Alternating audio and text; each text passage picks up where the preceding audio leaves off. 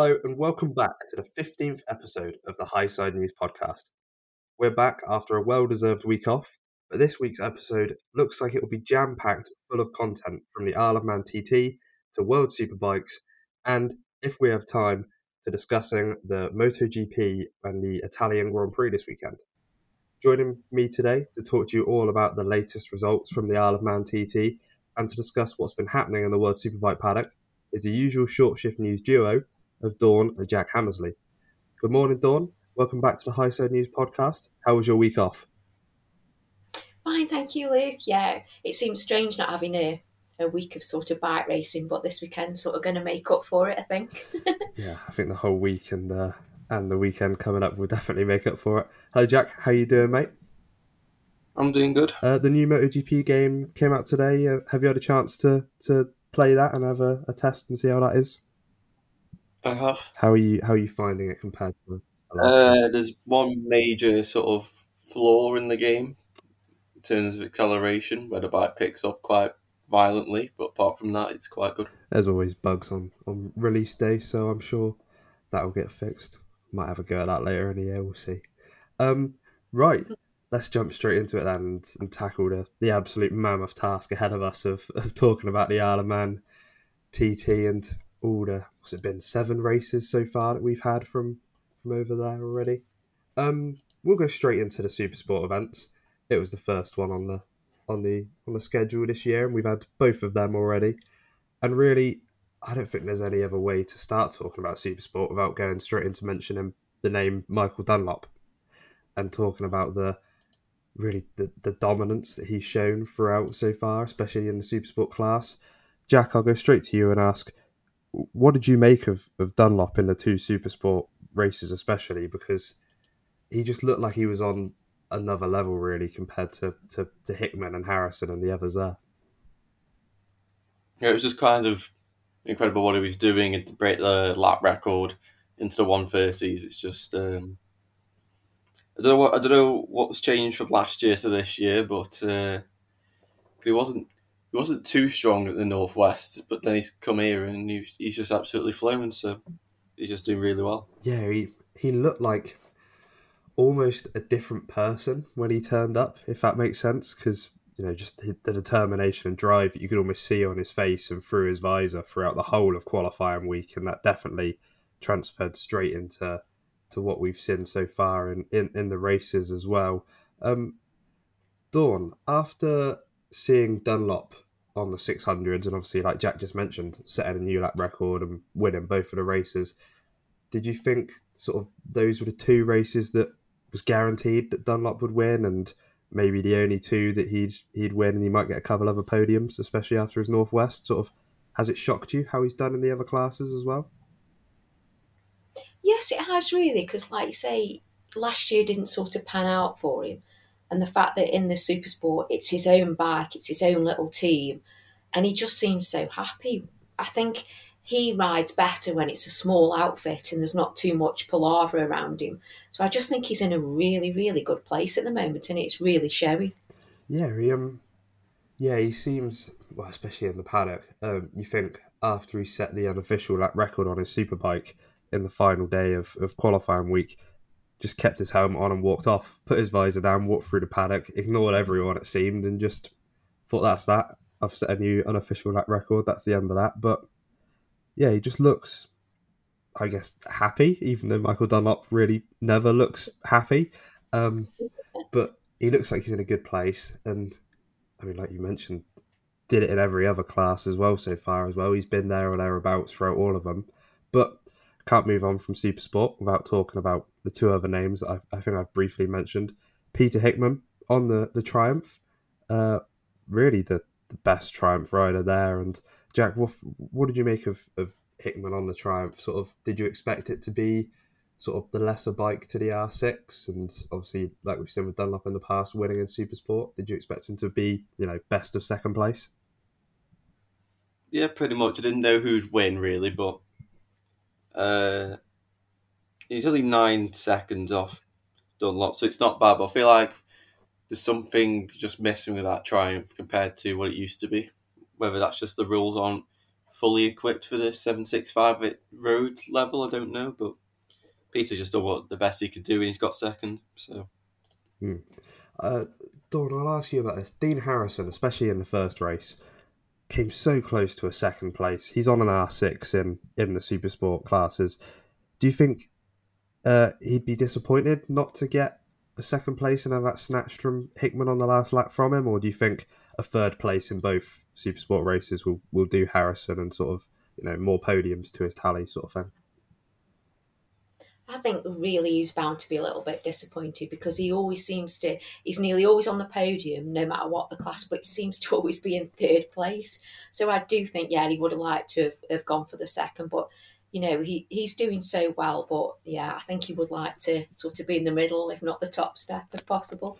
They're, well, yeah, the three names that we've talked about Dunlop, Hickman, and Harrison they are the three names that are gonna that are gonna crop up quite a bit throughout this. They've they've been the dominant force so far. Um, yeah, Dunlop victory in both Super Sport classes. Um, just racking up the wins, especially straight away starting on a strong foot and then moving on from there. Um, I'm trying to look through other Supersport riders who you'd expect to be there. Davey Todd's another rider who who stood out to me, especially in the the Supersport class. Um, Jack, the the BSB riders who are there, obviously we've mentioned two of them, and also Todd. Would you expect them, you know, this event, the Isle of Man TT, sort of the three of Todd, Harrison, Hickman, to stand out the most at the TT compared to any sort of BSB event that we will have this season now? Uh, I think for the likes of Todd, yes, and Harrison, because they, well, to fair, Dean Harrison his first top ten at Oulton Park, so maybe like if it's and I know he's quite good at the wet as well, so yeah, I think we could we could see some stuff. David Todd doesn't just whether it's the bike or him just isn't clicking in of super spike, superbike spec in BSB at the moment. But we have seen how fast he is in Superstock before and Super Sport. That bike looks really good. So I think for Todd, yes, unless I think maybe you know, unless it's a wet race or something, or the team, him and the team click with whatever the problems are. But I think good results for all of them. Yeah, the definitely the the, the Milenco by Padgett's team have, have been there or thereabouts throughout the whole thing. Um, just having a look down, seeing if there's any other names in the Supersport class to mention. James Hillier, obviously coming back off the, the Dakar. He's he's been around the BSB paddock. I don't know. Has Hillier raced in BSB this season, or I don't think I've. No, no, to be No. I think he did last year, Did, didn't did, he? he race at Oulton Park? No, no, he didn't- no, no, no, I'll see. But He, he, yeah, he hasn't done any Yeah. races. No. I think he's just done tests. yeah, he's been around and been at some tests, but yeah, don't think he's been in any races. But um, he had a, a good showing in race one. I don't think he finished uh, race two of the Supersport, unless I'm blind and can't see his name. But another name I did want to mention, especially for how he's done in, in Super Sport, and we'll talk about him in Super Twin as well. Jamie Coward really, I think, has been, other than the likes of Dunlop, the standout performer of, of the TT so far. Um, a fourth and a fifth place in the Super Sport classes. I don't to beat Harrison, Hickman, and Dunlop to a podium.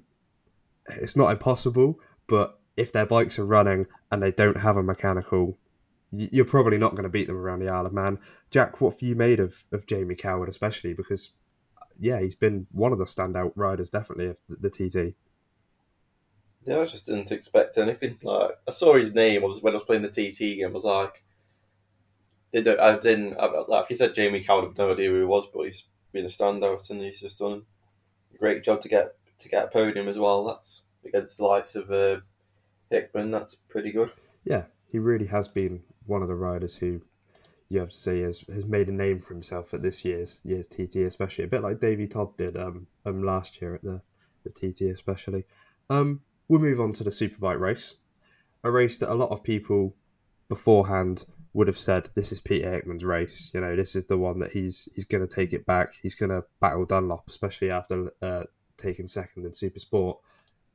But Michael Dunlop did what a lot of people, you know, didn't think he'd ever do again. A lot of people had, had written him off as a big bike rider, and he turned up and he won the Superbike TT. Jack, was that a shock to you to see Michael Dunlop win that? Because he won by what was it in the end? About nine seconds again, or or did you sort of think that, especially after qualifying week, that Dunlop's going to be there or thereabouts for the win? I just thought it would be Hick, uh, the Hickman show, really. you know, he'd win and it'd be a fight for second, but yeah, he's just that Honda, that um, that Bill Bit, no, it's not Bill Biss, is it? It's Hawk Racing Honda. Uh, him and you know Michael was on the Suzuki last year. wasn't the most competitive machine. He's gone on the Honda. It's just he's just gel with it, and he's took off, and he nearly broke the lap record on a starting on a standing start. So I'm thinking, come the senior, we might see um, a 136 maybe. That would be impressive. To, on the last. It would be impressive to see, definitely. Um, Dawn, do you think Hickman will be more involved in the senior TT? Because he said after the the the Superbike TT race that uh, he had some problems when it came to, to braking and also his quick shifter had, had stopped working. So do you think if those issues are solved by by Saturday, I think it is the senior TT, then we'll see a bit of a closer battle between Dunlop and Hickman for first position? Definitely, yeah. I think out of the two races, if you said to Peter Hickman, which you know you could only win one, he'd want to win the senior TT. So definitely, he'll be making sure that bag's a one for Saturday for sure. Yeah, obviously, now we've talked about it. Dunlop at this point, out of the three races we've talked about, three race wins to his name. Been a, been a dominant start to, to his TT, especially. Dean Harrison again, like we mentioned, another third place. Um, James Hillier fourth place on the Yamaha. Jamie Coward again cropping up in fifth. Um, John McGuinness there in sixth.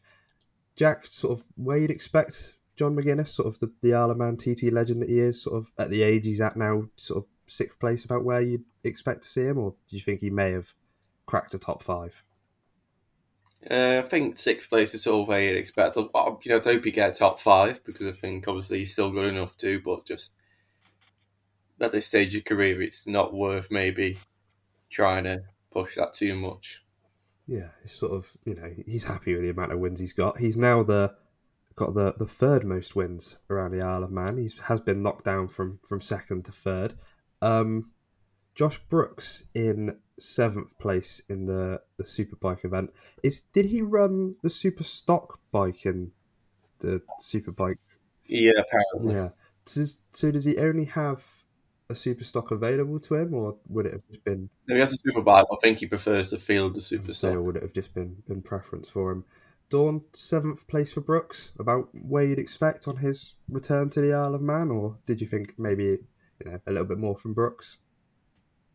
No, I think that's that's a good position. He, you know, he didn't ride there last year, and you know, against all these names, and I think he'd probably be happy with that as well. And he, he leaped fast and comfortable. Mm. That's the main thing. Another sort of bike I wanted to mention, especially in the superbike class, is Michael Rutter's Honda RC213V-S. I've had some videos sent over to me from some friends who are on the Isle of Man, and that thing sounds wicked compared to all the other superbikes. It is the road going version of uh, Honda's MotoGP bike. I believe that's sort of the correct way to put it. Um, why has that been homologated, Jack? Do you do you know why that was? I, I think I. Well, I remember it was just something they did a few years ago, and he just they went, mm, "Let's just race it."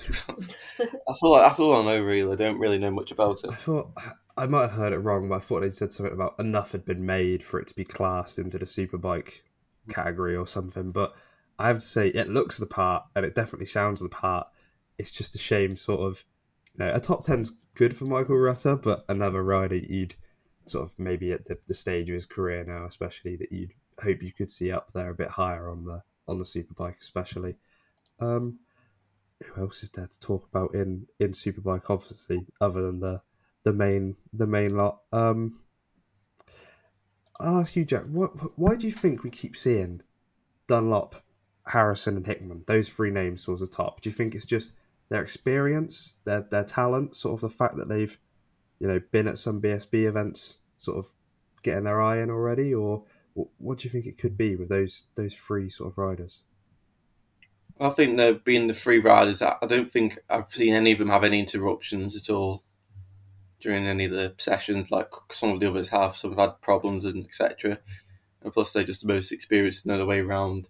Conditions have been perfect, and they can just get everything dialed in, and it doesn't. And given they raced there last year, it doesn't take that long to get back to speed compared to maybe the others. Yeah, I think the only rider out of those three is Hickman, who had a problem on his super twin, weren't it? And I've seen pictures of him having to go go through ditches and under little bridges to get back, which uh, quite entertaining actually to see Hickman trying to go under a, a little little bridge like he had to with the the, the, tool frame that he has. Um, we should mention Dominic Herbertson as well, uh, a standout rider, I think, especially in the super bike class. Eighth pl- uh, eighth place in that. Was it in the super bike event that he set his first 130 lap Yeah. time? Yeah, that was. Yeah. Have you all? You both seen the the video of the video? Yeah, yeah, that's amazing. yeah.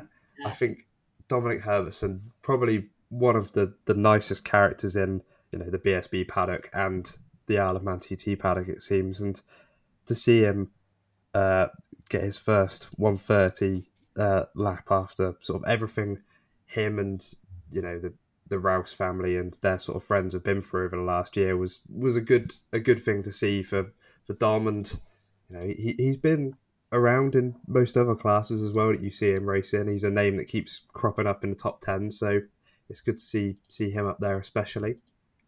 Um, we'll go Super Twin. We'll stick on the Michael Dunlop train. We'll uh, we'll keep talking about his wins now.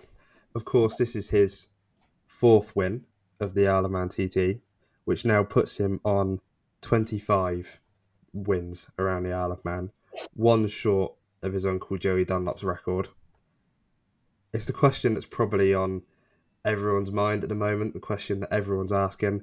Jack, can Michael Dunlop do it? Can he break Joey's record, or do you think he'll draw equal to it? I think he'll equal it in the, is- there's a second Super Twin race, isn't there? Yeah, there is. Yeah, so I think he'll equal it in that, and then the senior will just be whether Hickman turns up or not. So you think he'll he'll definitely equal it this year, but it's there's a Yeah, equal. Just don't know about Pat. It just depends on the senior. Dawn, are you of the, the same mindset, or do you think, you know, that this is the year for Michael Dunlop to, to, to break that record? I definitely think he'll equal it. And like sort of Jack says, uh, Hickman is going to be a hard one to beat if everything's running okay for him in the senior. So definitely um, equal it. But just don't know if he could get that extra one on Saturday. Yeah, that is the big one. The senior TT will, will definitely be. There's, there is another stock super stock race, but we'll talk about that in a moment and how Dunlop did in that. But I don't think he'll be able to take victory in, in that class. So I think it's all down to if his super twin bike is able to cross the line and finish, as long as there's no mechanicals there, and then however Hickman's super bike is. But I think it'll be fitting that Michael Dunlop's could be the man to, to beat his uncle's record. I think sort of poetic in a way that the, the younger generation of Dunlop could could take that uh, that record, and I think it'd be nice to see, especially. But back to the Super Twins, um, Peter Hickman off the podium.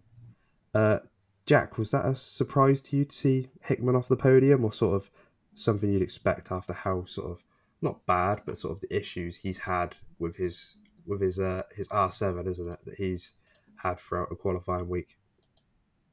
Yeah, it's a bit surprising, but yeah, I, I was just more surprised the fact that Brooks was only 11 seconds and actually battling him for four throughout the entire race. So I think, um, yeah, it was a bit odd to see to hear Hickman was not on the podium in contention for it. But if you understand what's happened, you can maybe the bike isn't fully um, suited at the moment. I don't this might be the first time. I'm not sure it's the first time the R7's gone round the circuit, so it might be a bit of an unknown. Yeah, it's definitely you know a, a shock and sort of something you're not used to around the Isle of Man to seeing Hickman's name on there. But but Dawn, it definitely led to to two other riders, Jamie Coward and Mike Brown, sort of two surprise podiums, and I'd, I'd say they were welcomed. And it seems like people have taken it well to see those sort of different names. What you know, what did you think seeing two different names on the the Isle of Man podium for once compared to the the Dunlop, Hickman, and Harrison show that we had been seeing? Yeah, it's quite refreshing, really, because a lot of people have sort of been saying the TT pass is really good, but you only get to see the you know the top four five riders. So there's so many people that enter these races, and you don't know how many or what the names are. So to actually see two people we're not really used to standing up on the podium was great. Great for the sport. Yeah, it, it, it is. It's good for them as well to you know attract sponsors and things like that for future events and um, yeah, Jamie Coward, not a rider I'd heard of before before this TT. Mike Brown, I think, cropped up at the Northwest. Uh, what was it? A few weeks back, maybe a month back now. So you know, it, it's good to see them up there. Yeah, it's the Super Twin, but most likely you're going to see them up towards the front and fighting for a podium again in in the second Super Twin race, which is tomorrow, I believe, tomorrow afternoon. So that'll be good for them again. And yeah, Josh Brooks, uh, something actually I hadn't realised that Jack that he was, uh, excuse me, that he was up in fifth place. Um, sort of, Jack, did you expect twin the super twin to be his sort of best result because he joined that class quite late, didn't he? Mm. Or do you think maybe there's more to come from the next uh, three races for for Brooks? I think as the I think as the races go on, he'll get faster as long as he gets a chance to do running because he didn't even get to do the super stock race. So, but I think yeah, by the end of the, the weekend, it'll probably say it's PB lap time, I'd imagine, around the, the course, and hopefully he can get a podium of some sorts. A podium would be good for Brooks. Um, yeah, you've mentioned the super stock there. We'll move on to that. Again, we're back to the Dunlop uh, Hickman Harrison show, but it is a different order this time. Hickman took his first and only win so far of this year's Isle of Man uh, TT in the Superstock uh, race one. Um, Jack, sort of the race you'd he, he dominated the, the, the field. There's no other way to put it. Sort of the race you'd expect Hickman to beat Dunlop over because Dunlop said he had a little bit of problems with his bike, but sort of would you expect Hickman to be stronger on the, the bigger bikes? Yeah, I mean Hickman that BMW stock is one of the best you can get. I mean the Honda in Superstock this year has proved to be very strong, but I think the fact that Peter that bike is realistically the same for the past five years or so. It's he can just jump on it and it'll feel mm, somewhat the same as his superbike. So there'll be just a little bit less power, a little bit worse braking, a little bit worse handling, but ultimately I think it's a very strong package and I think it's, and you know how big he is, he can just muscle the thing around. So I think it's not that surprising that he won by over twenty seconds. Yeah, done twenty seconds margin for for Hickman. Sort of did that surprise you, or do you think it wasn't really a, a big shock to see Hickman up there? No, I thought that was quite a big gap. That was definitely, yeah, that, that did surprise me. Yeah, with, with how Dunlop had been doing and and how he had been going in other races, that was a shock. Do you think Dunlop be able to close that gap tomorrow in the next Superstock? Because, like I said, he had a few issues that he was talking about. So if he can solve those, do you reckon he'll be more within the fight for a, a victory tomorrow? Yeah, definitely. He, the team and everything, they'll get together and they'll be working on that for sure. Yeah. Uh, again, we mentioned Dean Harrison, another third place for him. Jack, do you think you know sort of refreshing for Dean to to get these these podiums at the Isle of Man where sort of in BSB we mentioned that he's sort of scrapping for points for the last couple of years? Mm, probably, he's probably happy he's getting these podiums, but I'd imagine he'd be fed up of getting third place every single race, and I'm assuming he'd he just want to at least get second place, try and get some silverware. Mm. Uh, I'll ask you that then. He has two more races that he's in because I don't think he's in the twin class. Can he get a second place in the senior TT or the last Superstock race? I just don't think that bike strong enough in either spec, so I don't think it's possible. You know, if Oliver has a problem, then sure, but I think that's what they're going to have to rely on to some either big mistake or the bike letting them down to get that second place or first. Yeah, I think yeah, it, it's a shame for Harrison because he has put in such a good sort of last two weeks around the Isle of Man, but I think third might be the best that he can hope for in in the coming races, especially. Um, we still have three events to go for the Isle of Man. We have the let me get them in the, the correct order of what's of what's coming up. Tomorrow we have the last super stock race at 11.45 supposed to be uh, with all things going well in the afternoon at 2 pm, we then have the Super Twin race. So, looking ahead to tomorrow, Jack, the Super Stock, Super Twin, who do you think is going to, to win both of those events? Uh, Stock, Hickman, Twin, Dunlop. Do you think purely just from what we've seen in the other events? Yeah, I think Dunlop will, be, will close the gap in the stock race, but I think Hickman will just be too strong, and Dunlop will just blast away like he did in the other day. Fair enough. Dawn, what what are your thoughts when it comes to the, the Stock and Twin event? Do you think it'll be sort of the same winners that we've seen already, Hickman and Stock, and then Dunlop and Twin? Yeah, definitely. I just don't think he's got quite enough for the super stock TT over Hickman, but he'll be uh, forced to reckon with for the super twin. Yeah, I think yeah Dunlop probably win by a massive margin again in the in the twin. Control that like he has been, and yeah, I think Hickman and the stock will be will be the one. I think the main one that's probably the hardest to predict, the senior TT. Jack, who do you think it's going to be? Because let's be honest, it, if the bikes finish, it will be Hickman or Dunlop. Which one of the two do you reckon it will become the senior TT on Saturday? I'll go with Dunlop. Hmm. Why, why Dunlop over Hickman? I feel like if it comes down to the last lap, which probably will do, and you, and you have to you have to go and set that record-setting lap, I feel like Dunlop will probably just want it more than Hickman potentially. So I think just naturally down to that, I feel like he'll just get over the line. Yeah, they're both fierce competitors, and like we've, we've said, Dunlop's had that that look about him for the last two weeks. Dawn, who are you going for in the senior TT, Hickman or, or Dunlop? Hickman. I just think he's just going to have that little edge. Yeah, I think he's going to be king of the mountain on Saturday. Do you think it will come down to maybe the, the bike performance again, like it did in the Superbike TT? Maybe if he has issues, or do you think it purely will, if it's solved, it will just be down to the rider? I think it'll just be down to the rider on Saturday. Yeah. Hmm, that's interesting. You've both gone for, for different people. Um, yeah. I think purely for the record, I'd like it to be Dunlop more. Um, but if everything's fixed with Hickman's BMW, I I think it's going to be Hickman who takes it. But I'd like it to be Dunlop to see sort of, I was going to say emotion, but I don't know if Michael Dunlop has emotions from what you see of him. Um, I think, yeah, I, I think it's going to be Hickman, but I'd like it to be Dunlop purely for sort of what it would mean to him and and his team, especially. Um, I mentioned the sidecars quickly.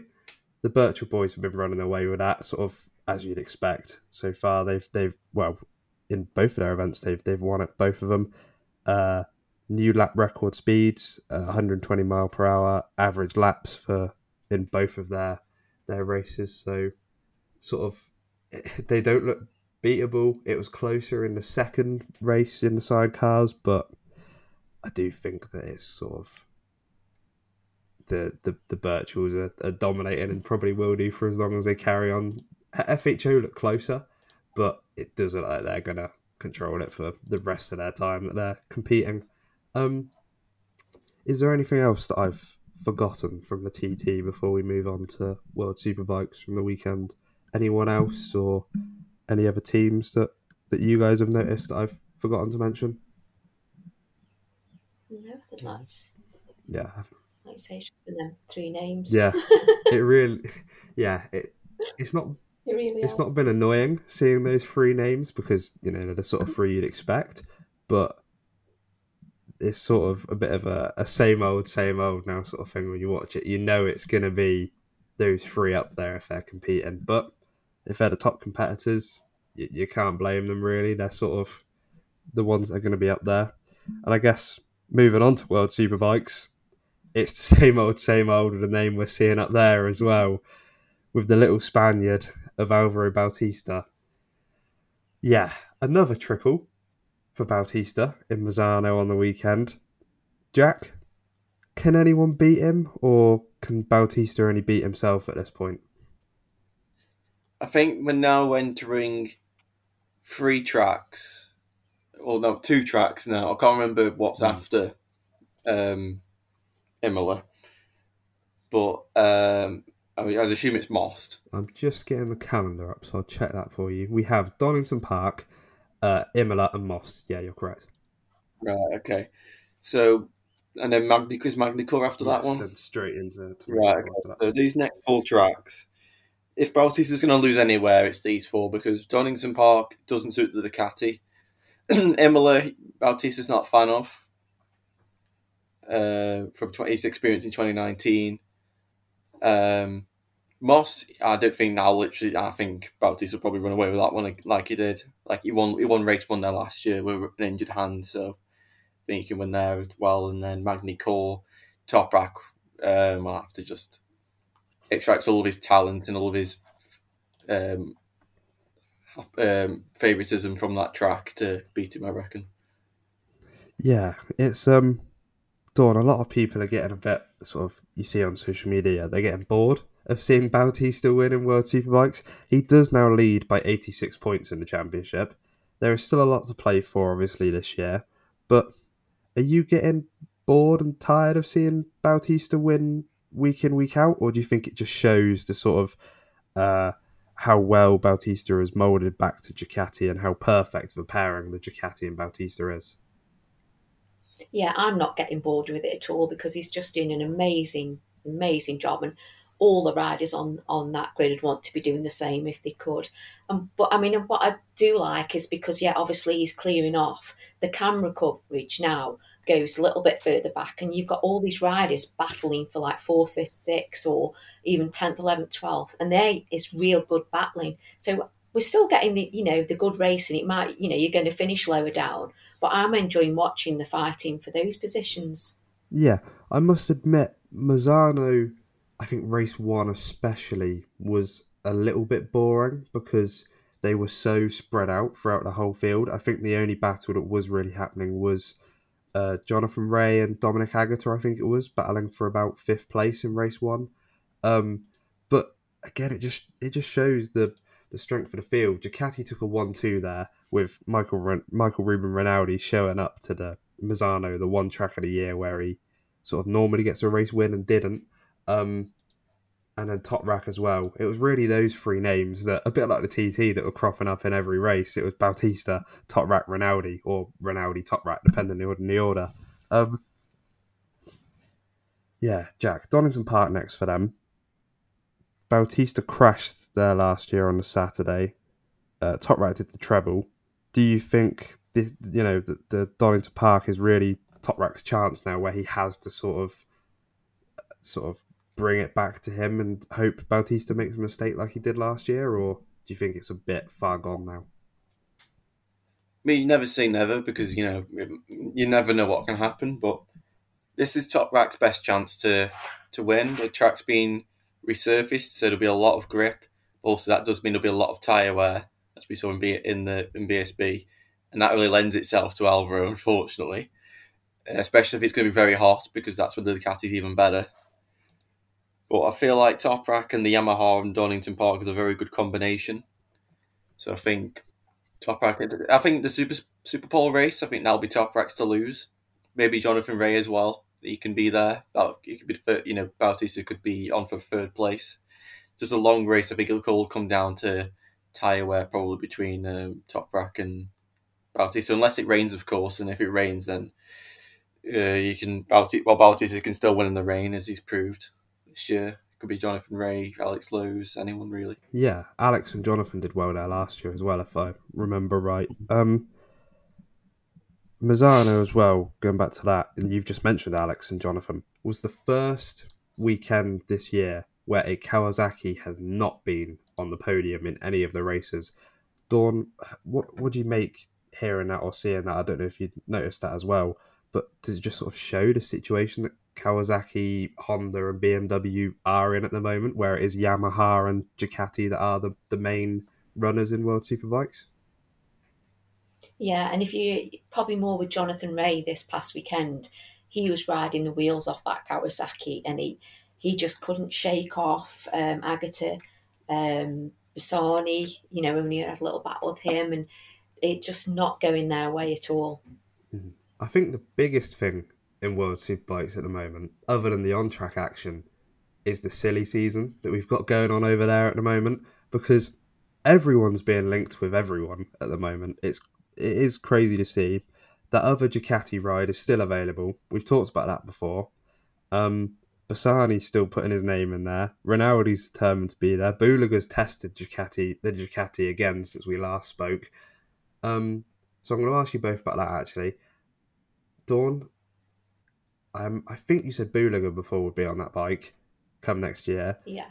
Do you still stick in that Bulega's going to be the one on that bike, or do you think Bassani might sneak onto it? Yeah, I, I just get a feeling that Bassani, I just don't think he's going to get that ride. I'd like to see Rinaldi keep it, to be honest, because the, the, pressure he must have been under this weekend must have been phenomenal, and it, you know. But yeah, I, I just think Bulega, mm. He's my tip for that seat. Jack, are you the same? Do you think Bulega's the man for that that factory Ducati ride? He's the one you choose at the moment based on form. But Bassani's doing a very solid job. He's gained got his first podium, capitalising from the big mistake from Rinaldi. And yeah, Michael, he's he's he's sort of in a downward spiral where he's it's when things should be he should be getting really good results. Something happens where either he just makes a very stupid error or something, and like you know he could have easily won in Indonesia, but or simply got second in Indonesia, but he missed his braking point and got fourth. So I think it's just these mistakes that Ducati are going to be looking at and trying to figure out who is the best suit for next year. But the problem with Bulega is that he is tall, and that's something they don't want. So that's the thing that's going against him. So they might want to put him in, say, Go 11 or Motocorsa, and then they could move Bassani up to Aruba. Then I don't know where Rinaldi, where can put Rinaldi back in Go 11, and then Philip Purcell's then out the seat, and you don't know where he can go. Mm-hmm. But I'm sure they'll think of something because um, you know they've got quite a few satellite teams that all seem to be quite competitive when they're all working. So I'm sure they'll come up with some form of plans to try and protect all the riders that are trying to fight for this. Season. Another rider who is throwing himself in the mix for a a World Superbike ride next year is Andrea Iannone. I don't know if you both spotted him at the track there. He got interviewed by World Superbike as well, and he has said that he would like to ride in World Superbike next year. His ban ends on I believe it's December seventeenth or something of this year. So come the start of next season, he can race again. Jack, do you think we could see Iannone in World Superbike, or do you think it's a risk that some manufacturers won't want to take? I think someone, somebody will give a punt on him because he is talented. He is very fast.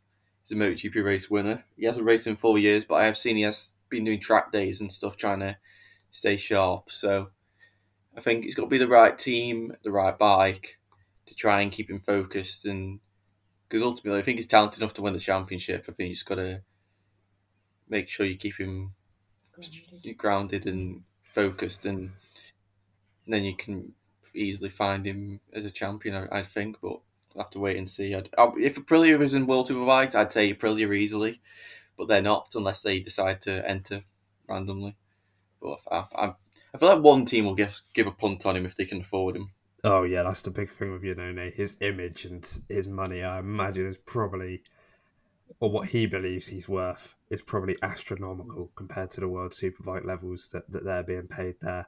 Um, Dawn as well. Speaking of Iannone, um, he still has good ties with Aprilia, like Jack mentioned. Do you think their MotoGP squad would be silly not to give Iannone a run on the GP bike again and see if he'd make a good test rider, or do you think his time in MotoGP is done now?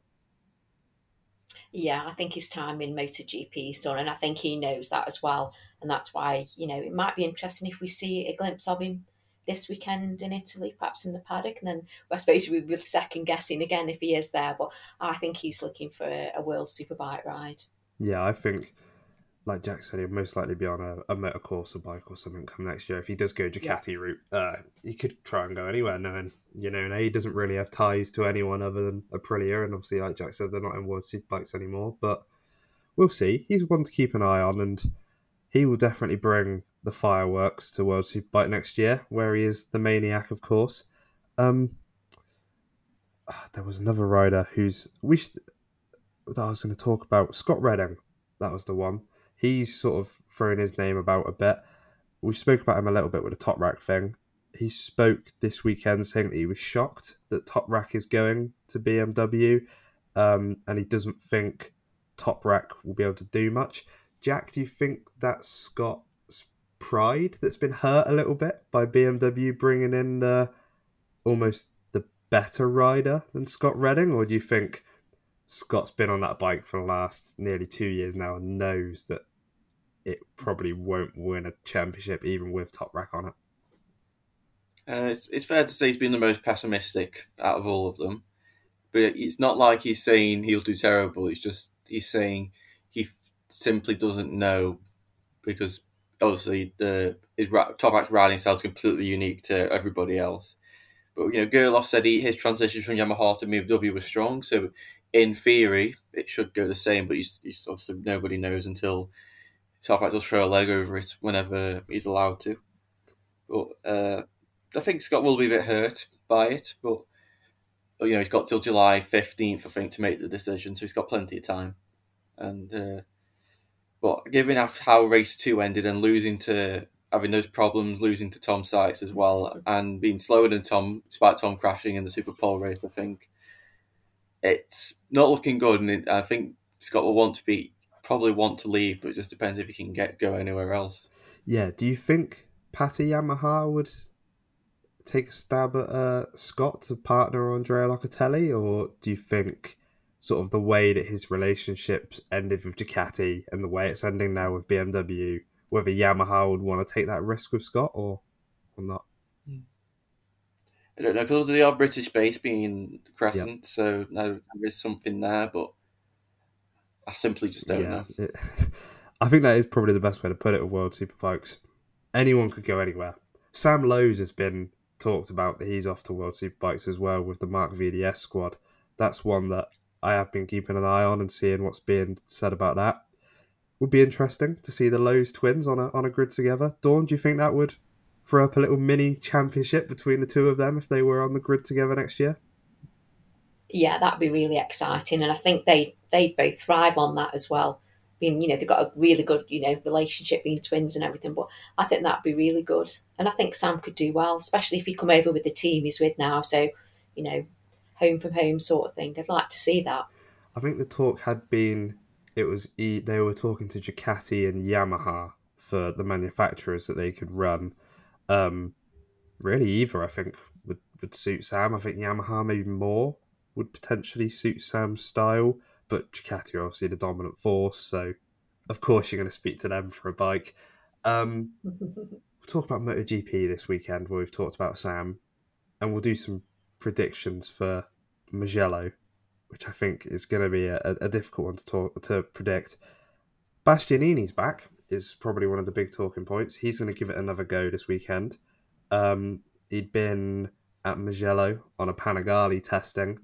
Uh, obviously, hasn't been on the the GP bike since Jerez, was it, where he tried to make a comeback and had to pull out on the Saturday morning. So that'll be an interesting one to keep an eye on. Um, I have to say, Mugello might be my favourite Grand Prix of the year, just because of the track and just sort of in the past how it's been with with the atmosphere with Rossi and all that. But doesn't look like it's going to have many fans there again. It looks like they may have kept Rossi ticket prices without Rossi being there again. Um, Jack, what are you expecting from from Mugello this year from all classes? Sort of the usual antics that we see there, or maybe breakaways like we've we've started seeing in some classes. I think it'll be a massive breakaway, but the only reason I think that's because it is scheduled to rain during the the big races. Oh. So we could be having our first wet sprint. It's meant to be raining all Saturday and raining in the afternoon of Sunday, so we could be seeing um, some wet races. But Moto 3, that'll be a, a free for all like normal, I reckon. Moto 2, that'll be a, a battle of the probably Arbolino, Acosta, etc. And then GP will be whoever can master the wet conditions. We've just mentioned them. Uh, Sam Lowes. Dawn crashed in Le Mans, finished 15th in the end. Uh, Sam Lowes has said that he's lining up a podium at Mugello. He's never really gone well at Mugello though. Do you think we could see Sam do what he did at Jerez, or do you think the chances are quite slim? Yeah, I'm not expecting a race win from him. He could get on the podium, but I don't think he's got a race win. No, I, would go with Arbolino, his teammate, for this one. Yeah, I was looking only yesterday uh, after Sam said that he likes Mugello. The last two races there, he's crashed out of, so that doesn't bode well. And one of those races was, oh no, because that was 2021. Sorry, yeah, 2020 was the year he fought for the championship, wasn't it? Yeah, uh, yeah. He was assisted by Arbolino last year Pardon? in the crash. He was assisted, Yes, that is true. and then in 2021 he was with Remy and Raul in the fight for first, and he slipped off at Arrabbiata one. That is that is So- true. He's been quite, he's in a competitive position when he when he has gone down. So That's something. Yeah, that is. But then he was at Le Mans as well, and he, he went down there. So hmm. that's the thing with Sam. If he can stay on the bike, he'll finish in a good position. But he doesn't normally stay on the bike. Um, Jake Dixon as well, another Brit in the Moto Two class. We might as well speak about him. Um, he was saying he's ready for an intense month that they have ahead with the next with well triple header we have now three three MotoGP events and three weekends coming up. Jack, what do you expect from Jake? Well, really, in the next three races, they're not really ones he's. Uh, I think he did alright at Assen last year, but not really Yeah. rounds he's known to be fast at. Mugello, I have no Mugello. He could he could be fifth, he could be tenth, he could be out of the points, he could fall off. I think Mugello's an open one for Jake. Assen, I'd expect him to be fighting for the podium. If he's not fighting for the podium, I think he'd consider that a poor result given he- the amount of it's probably the most experienced track apart from Silverstone maybe, and then um, Sachsenring. Now again, that'll just be a open one whether the bike flows are not for him. Yeah, because he was 11th at the Sachsenring last year, I think, when I looked yesterday at how he'd done. So, yeah, it's a bit open for him. Uh, Dawn, Rory Skinner, sort of the same sort of things we have seen, sort of just trying to stay on the bike, finish the races, maybe pick up some, some points if it's a crash fest, sort of the same as usual for Rory. Yeah, just keep learning and keep pushing and just don't crash and just get a, a point or two if you can. But yeah, just another learning round for Rory. Jack, did you say um, it's wet on Saturday, sorry, rather than Sunday at Mugello? It's wet on all Saturday, then it rains during the afternoon on Sunday. So, not for the Moto 3 race. No, it's dry for Moto 3 race and maybe dry for Moto 2 race. Because I was thinking, if it's wet for Moto 3, could we see Scott Ogden up the order again like we did in Argentina? But mm, You could have a strong qualifying. I just don't know about the race. yeah, it all depends with Scott if the pressure gets to him again, like it has done at some events so far this year.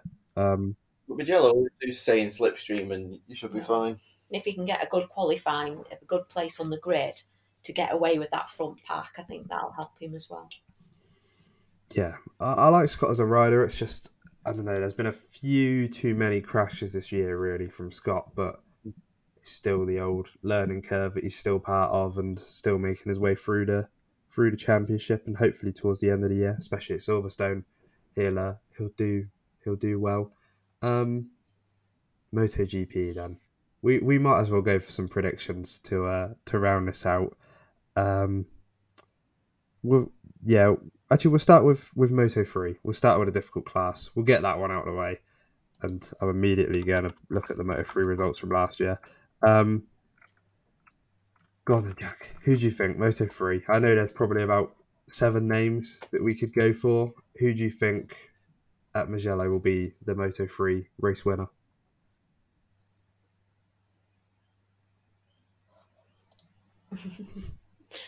Uh,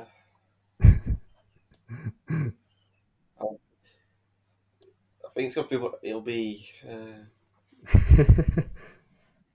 I'll go Munoz just because I think it'll be. He'll be the most aggressive at the end and steal it. You're not going on to you this time, or I think he's too big. He'll get slipstream down the straight. okay, fair enough. Dawn, who do you think at um, Moto three for the Italian Grand Prix? I'll go with Sasaki. Yeah, so it's a it's a good shout. Sorry, I'm just getting up the uh, the predictions to to write in the names we've gone for. Dawn, you're going with Sasaki. Um, I'm going to stick with my usual and go with Masià again. I'm going to back him again, and hopefully he'll, he'll turn up and do do something this weekend and and and win. Jack you went with Munoz, didn't you? Uh, Moto two. Um, yeah, it could be between two, but Jack, who are you going for for for the Moto two class? Acosta. Yeah, I sort of expected that would be the name that you'd go for. If it's dry, if it's wet though, I'd go with Tony. Do you know what? That's the exact same prediction you had for Le Mans as well. So the, the same conditions as well. So I don't need to change that. Um, Dawn, who are you going for for the, the Moto 2 class? For me, Who, sorry? Tony Arbolino. It's the exact same as well as, as last time, so I can keep that. Um, do I back Sam? I did that last time and he crashed. so I don't know if I want to back Sam, but part of me wants to to go different from and keep it the same as I had last time as well. Um, I'm going to go completely different, and I'm going to go Arón Canet. I'm going to throw his name out there instead. No reason why he crashed there last year, but that's just my who I'm going for instead. Um, the MotoGP sprint race. Jack, you, you think it's going to be wet for that one? So who do you think for the when it comes to the sprint? Um, assuming it's wet, I'll go with Marc Marquez. Ooh, okay. If it's dry, I'll go with Pecco. Um, Marquez, dry Pecco. Okay. So why have you gone with with Marquez in the wet? I think he, he's good weather rider, and I reckon he'd be the one to take the most risk, and there's less laps for him to fall off. that, that is true. So he, he can he can get away with more. He won't have any fatigue if there is any fatigue and stuff like that. And I think he could just um, just about maybe hold off the likes of Bez and Luca and Pecco and whoever else it will be fast in the wet on that day. Yeah, fair enough. I'm, I'm guessing Pecco is purely just because uh, how he's done at Mugello before in the past and how he's been riding this year. He, he may have a, he might have another crap Friday, but he'll do a. I'm sure he'll fix it for Saturday. Yeah, probably no Pecco. Dawn, who are you going with for the, the sprint race? Uh, Bezzecchi. Is that if it's wet or just both of the conditions? Both Okay, yeah, yeah. Uh, I'm gonna go with Bezzecchi as well in the wet, um, and then in the dry, I'm go Binder. It's a name that normally crops up in the sprint races, and it's, it's, it's different as well. Might as well throw him in there into the mix. Jack, the main MotoGP race could be wet, could be dry. Who are you going for? If it's dry, if it's dry, I, I want I do want to go for just like an outsider like Marini, just because it, is- it is his favourite track. But I think I want to just go safe and go with Pecco. It's dry again with, with Pecco in the wet conditions. If it's wet, if it's wet, I'll go with Bez. Yeah, it's fair show. It's probably what a lot of people will go for this weekend. Uh, Dawn, who are your thoughts for if it'll be dry Um, Pecco. and wet? I'd have to go with Bezzecchi as well. I think, yeah, that's probably the, the the the normal pick this weekend. If you look at it, if it's dry, I think it's going to be Pecco, and if it's wet, yeah, I think it's going to be Bez. It, it's it, it's the same as you guys, I know, but it looks most likely that it's going to go that way. Um, Bezecchi, especially in the wet this year, has proved that he's a strong runner. Um, and you can never really rule out Pecco, even with the crashes that he tends to have. Uh, one thing we should talk about with Bezzecchi, especially, um, I've been reading some things that he wants a factory Ducati next season, and there's talks that he might be put into the Pramac squad. Jack, what what do you think? Do you think Bezzecchi should stick where he is, or do you think he should try and make a push for the, the Pramac squad? Uh, I think the more ideal situation was if he could just get um, a GP24 and stay in VR46. I mean, that'd be the most Yeah. ideal thing for him because would nothing would nothing would change if you have Mm. the factory spec bike. But apart from that, I don't think if, if next year if he had the 23, it wouldn't be a problem because you know it'd be the exact same as Bezzecchi this year, Bastianini last year. The year old Ducati is not slow at all. It may probably at the end of the season it might just lack a little bit of something, but it's still a very strong package. So I think for Bez it'd probably be better if he just stayed inside the the VR46 squad unless um, Rossi wants uh, Vietti, for example, to move or something like that. Or he wants to try and give Frankie a, a shot. And if Bez can move to somewhere like Pramac, then they're you know they're a trusted good squad to go with. So good work. Yeah, he's also said he he wants to be in factory Ducati, not next year, just within the next few years. He'd like to be in his name within a shout to be there when the next sort of contract uh, season rolls around.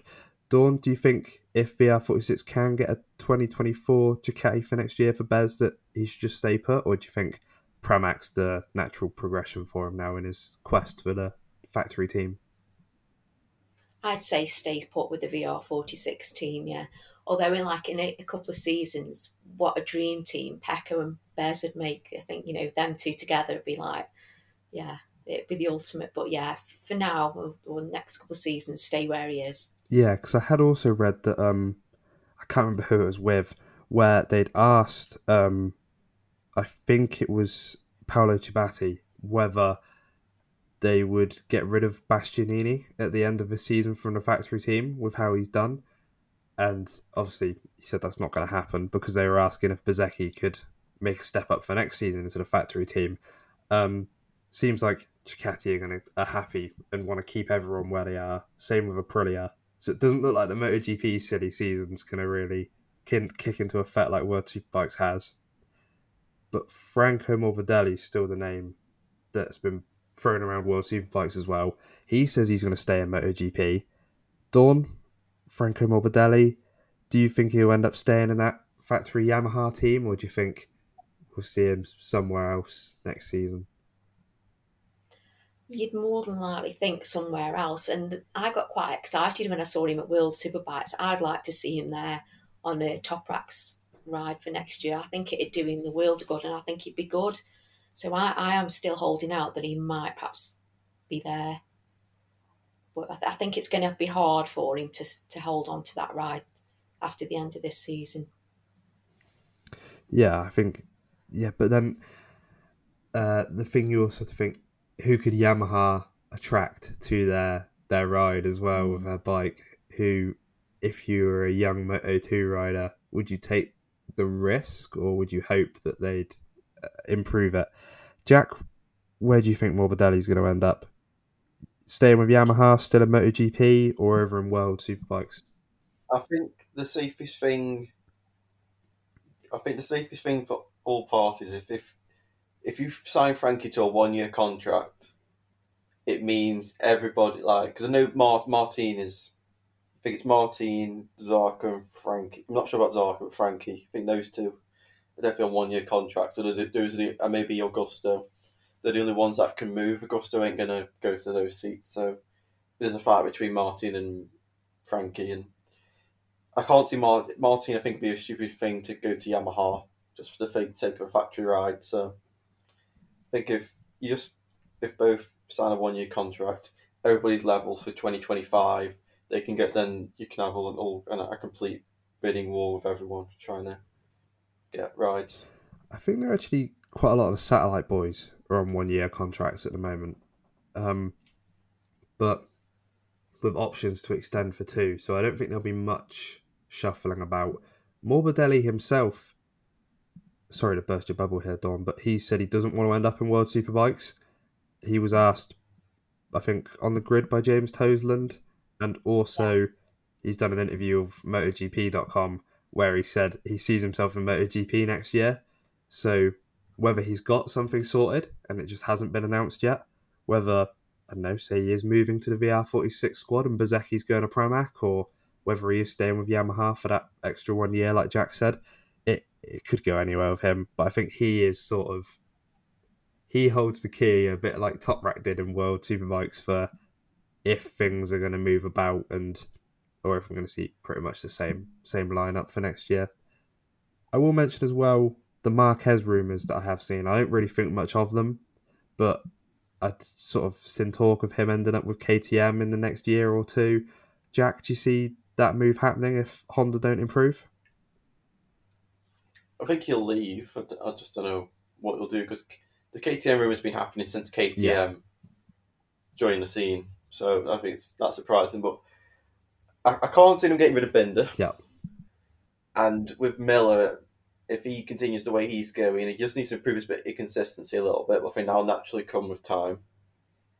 So I, I can't think who they'd replace out the two. Probably Miller if you had to pick one because he's a bit. I think he's older than Binder, but unless you chucked him in the gas gas team, I can't see where where he can go. This is the problem. Mm-hmm. Everyone's got their riders who they want to keep, and I don't think it's like you would have Marc Marquez, but the riders they've got, they're very happy with. So, and I think Marc would only want a factory ride, Yeah, given who he is. So and that's a pro- and that's a problem because all the factory teams are happy. So you never know. We, we might see. Well, I I definitely know he won't be on a Yamaha because Yamaha don't want him. I know that for a fact. So Ducati have. Ducati have also said they don't want him in the factory team, and you know full well he's not going to end up in the VR46 team. So then Yeah. that only leaves Gresini to partner his brother, and I don't see him taking a step back to Gresini because that what's he on at the moment? It's reported what twenty five million a year or something he's on, or twenty million a year that he's on. That'll get cut if you join Gresini. So I think he'd rather stay at, at Repsol Honda and carry on getting paid however much money he's getting paid a year to sort of crash really with the bike that he's got, or maybe get some top five finishes. Um, He could, he could go Aprilia if Aleix retires. Yes, I had forgotten that. Yeah, they're keeping. Aprilia have said that they think he's going to be there next year, and obviously, what was it? Aleix said end of twenty four. He thinks will be his. Yeah, and he tried Yeah, could you see Marc on? that might be the only one he. Could you see him on an Aprilia? Yeah, I think he'll go if he's if it's a factory spot. Yeah, he'll go for it. Whether he'd suit the bike, who knows? And if the, I think he'd make it work. Yeah, I think Marc could make a lot of bikes work, other than the Yamaha. I don't, I don't think that would that would suit him at all, and they don't want him, obviously. Um, but yeah, there's a lot of things going on in a lot of places. We still have the TT to finish off as well. Um, we still have you know MotoGP this weekend, so I think this weekend's going to be a bit busy on all fronts. Um, BSB's back in uh, just over a week's time from at Knock Hill, so we have that to look forward to. Uh, World Superbike, I believe they're on uh, a bit of a break now before Donington. I think that's the first weekend of July that they have that. Are you two going to World Superbikes this year at Donington? We're hoping to. yeah, but we're just going to do one day, I think.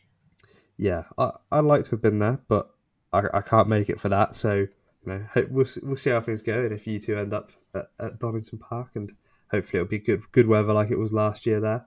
But I think Yeah. We've covered everything for this week. I can't think of anything else that we've missed in terms of any news or anything else that's come out in the, the last week. No doubt there'll be there'll be something that comes out tomorrow now or something from from MotoGP or World Two Bikes or something. But anyway, yeah. Looking ahead, we have uh, race two for the Superstock TT and the Super Twin TT race two uh, tomorrow at the Isle of Man. We also have the senior TT race on Saturday. Uh, and we also have the Italian Grand Prix taking place all weekend from Mugello. We'll be back next week to discuss these events with you and to potentially talk about Michael Dunlop becoming the greatest ever rider around the Isle of Man. In the meantime, make sure to follow the Highside News account on Facebook and Instagram on at Highside News, and also to make sure to follow the Short Shift News account on all of social media, and make sure to follow all of us on social media. All the links are in the description down below.